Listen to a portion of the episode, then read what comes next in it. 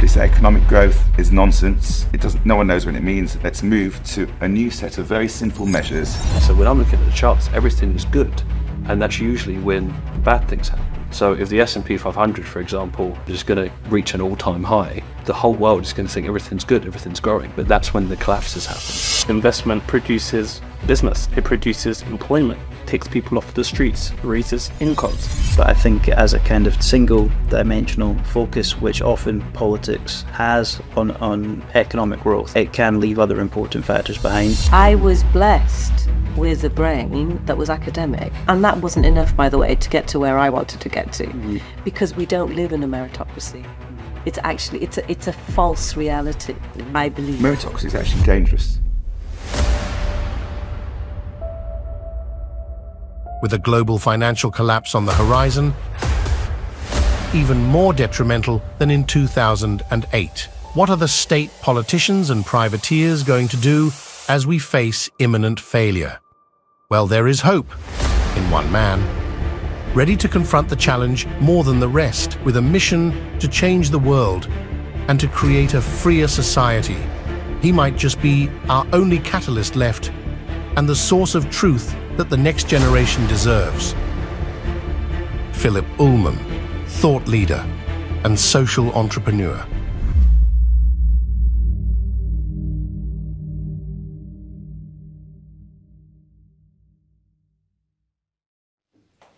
We'll move on to economic growth and future prosperity. Why are our economies failing to grow, Phillip?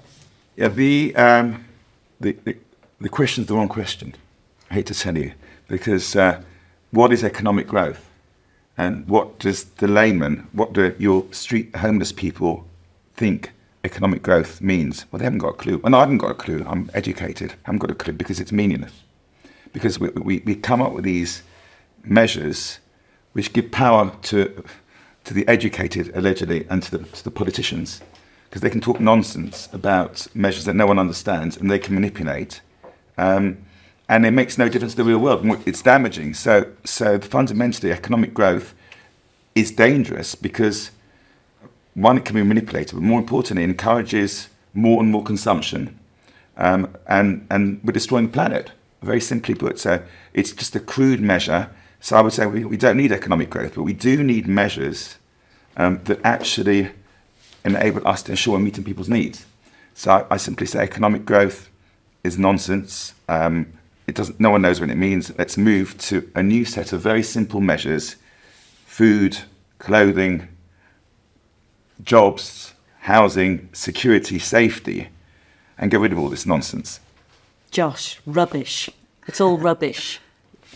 I mean, I think it's an interesting perspective, and you know, in in many ways, I'm inclined not to continue to violently agree with Phillip in the morning, but um, Oh no. I think I think sometimes you know we can have a misplaced focus on a metric like GDP growth, um, and you know it can hide hide all manner of sins in, in the sense of quite often in the past um, the UK and much of the developed countries have achieved phenomenal GDP growth, um, but it's come at a cost of leaving certain people behind, and it's come at a cost of impacting the planet, and it does require an ever increasing um, growth and an ever increasing consumption. So, um, you know, I think as whilst there's important elements to having a healthy economy and a healthy tax take, and that funds public services, and you know that's all important stuff.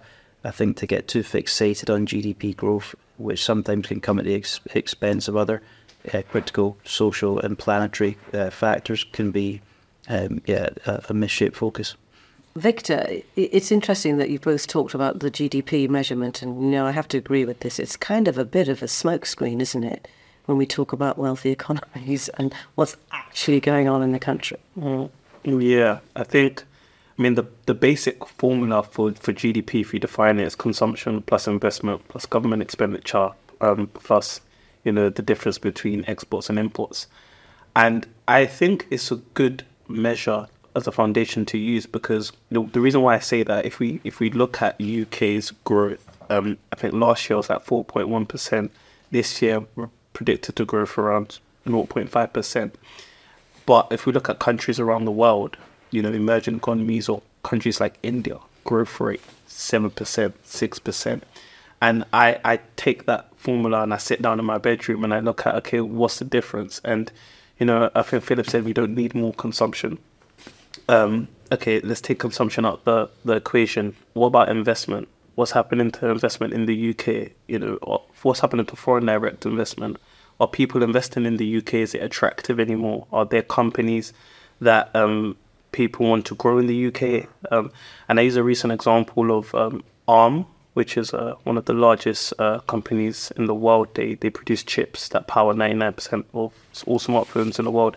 They're based in Cambridge, HQ headquarters in Cambridge, but they listed in US because essentially people don't want to invest, you know, our tech our tech infrastructure in, in the UK or investing in the UK is not seen as attractive compared to other states. But I think it's important because investment produces business, it produces employment, takes people off the streets, raises incomes. This all these things actually help um, to to get a, a happier society. I think so. Economic growth. Why is our economy failing to grow? I think there's um, yeah there's there's a lag in one of these sort of factors, and I do I do definitely believe as well we need to also redefine what we're actually measuring um, as well in terms of, of, of you know happiness, which we'll get onto. But yeah, that's that's what I think so far. You raise some uh, good points, especially when it comes to giving people their desire to want to produce those businesses. So recently, it was Italy that started a new digital nomad tax. I think it's ten percent for anyone that comes in as an incentive to go over there, because something to do with retirement age getting a little higher, etc. So that within itself is naturally going to pull people over there to think, well, I could set up my business over in Italy. I like the life, like the food and the wine. I mean, Oh, who doesn't? do, we do. Uh, but to to be able to, th- there's lots of reasons. To the question about you know why is the economy not growing? If we start to put measures in, like I said earlier about taxing more of the rich and spreading that across, it will naturally the large proportion are just going to be shifted somewhere else.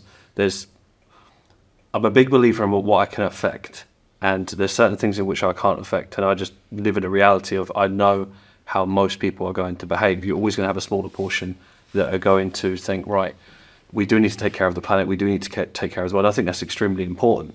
But when you disincentivize, so I can only speak from the UK, and my judgment's a little bit skewed because I have to remember I come from a financial trading point of view, so everything's priced in a little bit different. So when I'm looking at the economy, as you were saying, uh, why are we failing to grow? The stock market would tell you otherwise. Well, this is what's interesting, isn't it, about this country?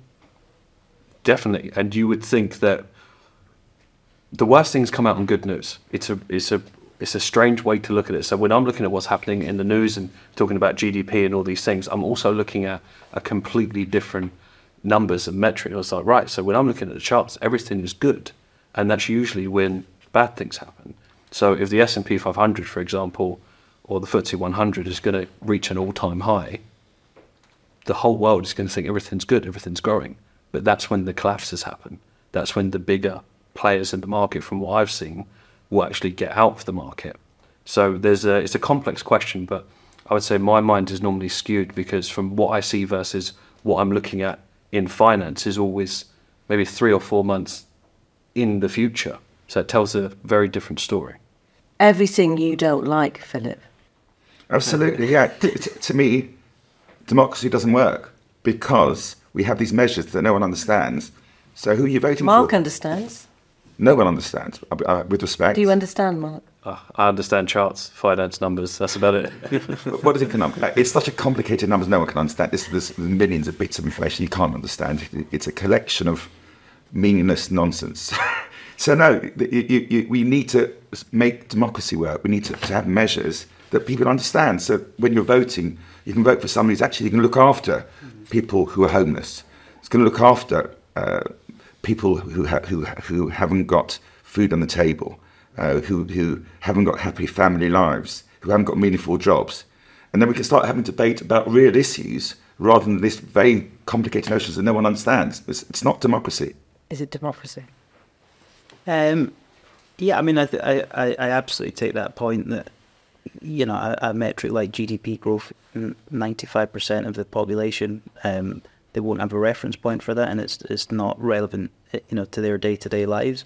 I think, you know, I've, I, I believe in the importance of business in the private sector and the jobs that that creates and the tax revenue that that creates. So I think it's important that that's um, supported in society. Um, but I think as a kind of sing, single um, dimensional focus, which often politics has on, on economic growth, um, yeah, it can, it can leave other important factors behind. And I think, it, you know, perhaps it has a too strong a focus in, in our democracy, I, I believe.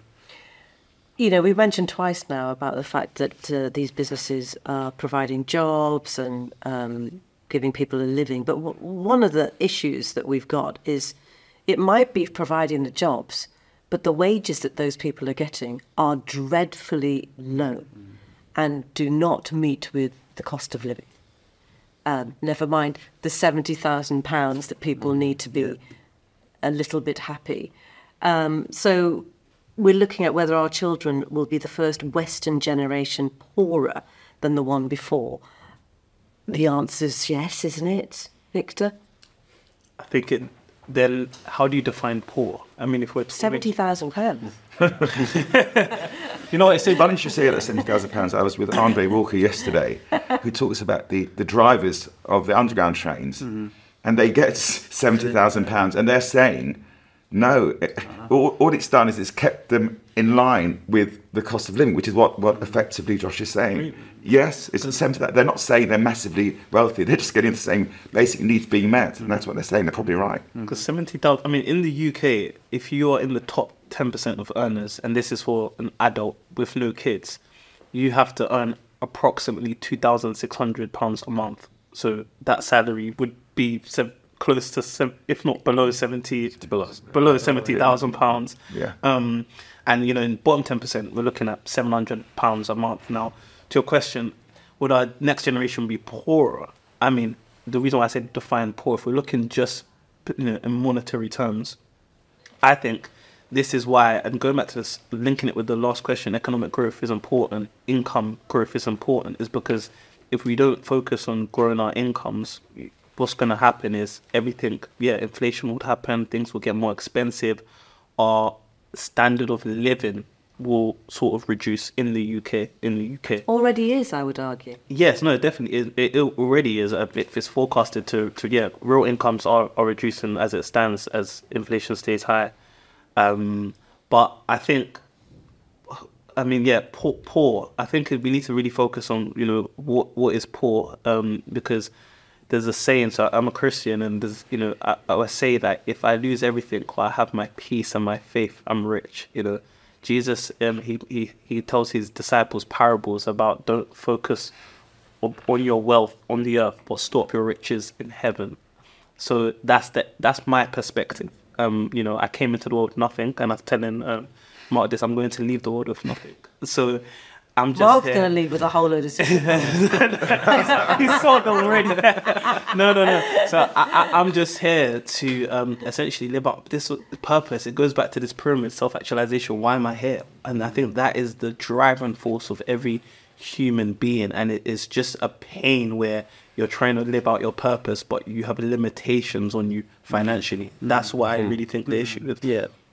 Finance gives you freedom, surely, doesn't 100%. it? It, it gives you the, the freedom to. We, we can't be naive if we look at inflation and we look at the cost of living. People are not likely to take risks on their purpose and what they're actually passionate about mm. when they have uh, two four year old daughters. They're just not going to make the decision. They're not going to make that risk. So it's just the same loop of them being caught into circumstance and justifying it after and rightfully situation. I have people to feed. I have my family to feed. So you have less people taking the risks to do that. So they're, of course they're going to be unhappy. Uh, you see, you see it on the tubes. You see um, people driving to work, sitting in traffic. I can't imagine that's very pleasant. It's, it's miserable. That's why I wanted to escape it myself. And I think that we need to address the root of it, which is I think stems into the schooling system. You're not taught financial literacy in the early stages. You're not taught how to negotiate. You're not taught how to uh, budget. You're not taught all of the communication. You're not taught any communication. You're taught what do you think you're good at, and let's focus on that. So that doesn't help with the problem either. You're taught about Pythagoras' fifth theorem as well, aren't you? Which is very useful in life, isn't it? Yeah, extremely. I mean, our, our government wants to um, like make maths compulsory at A levels too to further further that one, but not not much. Um, I've heard about the financial literacy piece in the, in education. Just even saving, just put 10% away. Even simple things, these are not complex. I'm not expecting someone to really go into, right, I want to be an investment banker or anything like that, but just how do you allocate certain percentages, teaching them ratios, save 10%, invest 10%? That really simple, good self discipline to not be month to month. Because I would argue a lot of people, they put themselves in this situation. You've seen people, you give them more money, they just spend more money because they don't have the financial literacy to actually do something with it and then they're uncomfortable with it. It's interesting you say that because, um, you know, I uh, once had a conversation with some very young German students who were all talking about pensions and savings. I mean, that might have just been the cohort of students that I talked to, um, but they said to me that this was just part of their teaching, part of their education, which I think is really interesting, which is what you're talking about. Yeah, that's important. I mean, the equation a lot of people also solve for is how much income do I need to make to build up my pension so I can retire early and get that income to pay me for the rest of their life. So, a lot of people do make that calculation in their head and they figure out. I mean, certainly in, it might vary in different industries, but I think in the finance industry they figure out how much do they actually need to earn to retire, and they come up with that age and they're set on doing that until they reach it. Why? The question you asked is a very valid question. It's nothing to do with economic growth. The reason why um, the future generation are going to be poorer than the current generation is because we've printed quadrillions of pounds um, and we've poured it into the hands of people with assets. That means uh, asset prices have escalated, whether it's financial assets, which is your pension scheme, or whether it's uh, the home, which is now unfortunately no longer a loving place where you bring up your family, but a financial asset which is increasing in value because of printing more and more money. So what we need to understand is, is that the system, again, we call capitalism, which literally means banks are allowed to literally print money.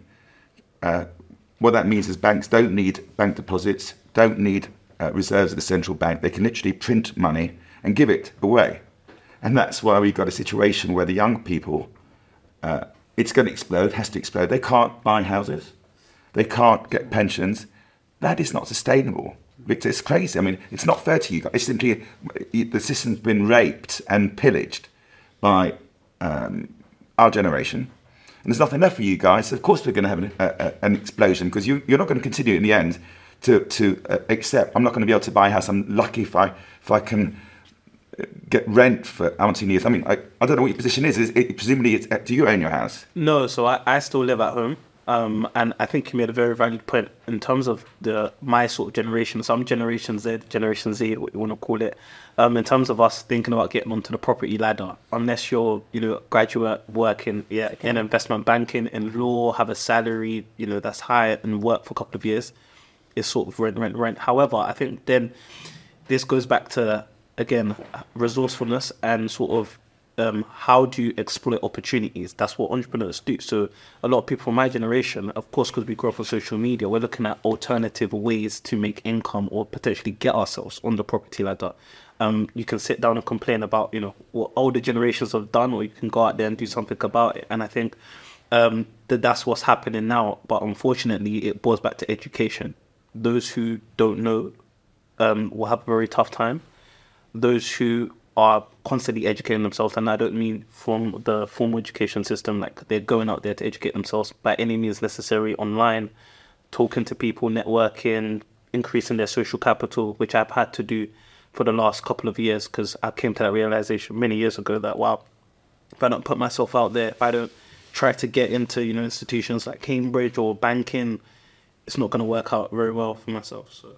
And that's sad. You, what you're saying is sad. I.e., in order to be able to have a home, you need to do a meaningless job in a merchant bank. That's what you're saying, which is which is sad. No, I, I'm not. You don't have to do a meaningless job in of merchant Bank, but I think you have to do more than the the average individual. You have to be very proactive and resourceful. That's what I'm saying. which means most people are not going to be able to, and that, that cannot be sustainable. It can't be sustainable. There's going to be an implosion. You're obviously very self motivated. and bright. And bright. Very- And some people aren't bright. academic. You're very driven.